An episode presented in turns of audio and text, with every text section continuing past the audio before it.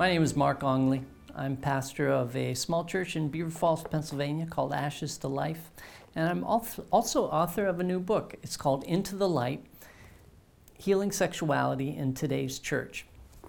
When you think of the words sexuality and church, you probably your mind gravitates toward the great divide within church and culture over the issue of, of homosexuality and same sex marriage. How is it that we got so riveted on that one issue when the prevalence of sexual abuse and sexual addiction and, and other kinds of sexual maladies uh, are so, um, so common in our culture and in the church pew? Well, there are a number of reasons why we've become riveted on that one issue, but I, I in the book I present a parable that I think explains most of the reason in the book, it's, it's a parable of a dysfunctional family of an alcoholic.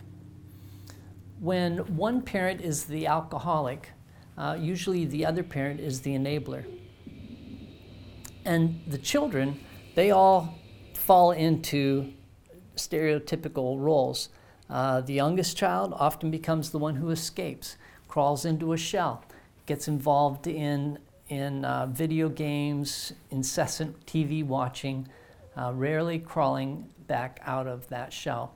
The oldest child becomes the parent of the children, uh, becomes in charge of making sure homework gets done, and um, uh, the middle child becomes a scapegoat, scapegoat usually, uh, finding no attention at home seeks attention in other ways, gets in trouble at school, gets in trouble with friends, and uh, instead of getting the kind of attention that he or she really needs, they, the scapegoat receives the anger and angst of the whole family system. The unofficial rules in a family system like that are uh, you can't talk about the real issue. You can't talk about the elephant in the room, which, of course, is the alcoholic parent so, and you can't have feelings about the elephant in the room either. Uh, so all the feelings and all the anger and angst get focused on the scapegoat child.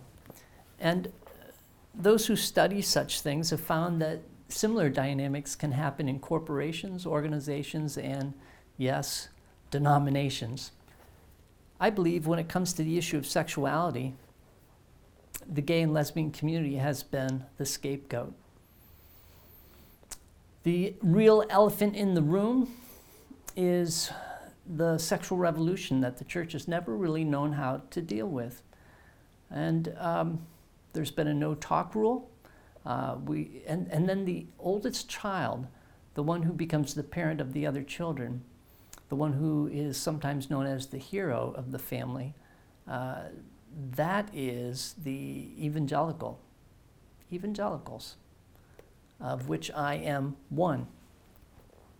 We have focused our angst and anger at the scapegoat issue while ignoring the sexual revolution and all of the crippling effects of a, of a culture that's gone headlong into a pagan uh, worldview which places sex at the center of the universe. I think we can do better. I think we need to do better.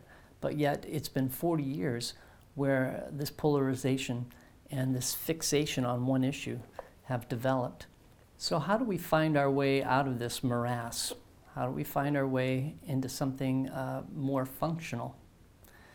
I believe a few, few things are starting points. First of all, we need to learn to talk about sexuality in healthy ways within a church. Now, talking about our own personal sex lives, that's off limits, of course but it doesn't mean we can't talk about sexuality in God's good design. There is much in God's Word that's very clear, very frank, very beautiful about how God has designed us, how the fall has distorted and affected our sexuality, and how it can be redeemed through the cross of Christ. So we need to begin engaging in that conversation. And the book that I've written into the light, healing sexuality in today's church is meant to facilitate that. Uh, secondly, we need to develop a warm and robust theology of sexuality. I addressed that in a different seven minute seminar- seminary video. But uh, instead of sound bites and scattered shots from verses of Scripture, we need to look at the broader issues as presented in the Bible. And thirdly, we need to learn how to be the healing hands of Christ and focus on the elephant. How can we corral this elephant and bring healing to those who've been trampled and trounced by a runaway sexual revolution? If we had spent as much time, energy, money, and ink on issues such as sex trafficking as we have on homosexuality, what amazing things could happen for the glory of God. If we had spent as much training to train people how to help someone who's been sexually abused, how we could be the healing hands of Jesus in this world. And so let us decide to repent from this dysfunctional way of, of living out church. I am a recovering um, uh, oldest child in the family. Uh, I am a, a, recovering evangelical. I still hold to the traditional view of same sex attraction. I do a lot of counseling in the areas of abuse, addiction, and other sexual issues. Uh, the traditional view of same sex attraction makes the most sense to me from what I see in science, what I see in scripture, and what I experience as I counsel people with all kinds of issues uh, former prostitutes, people with pedophilic attractions, all kinds of issues. And so I believe we can. We can turn this thing around, but it's going to take years.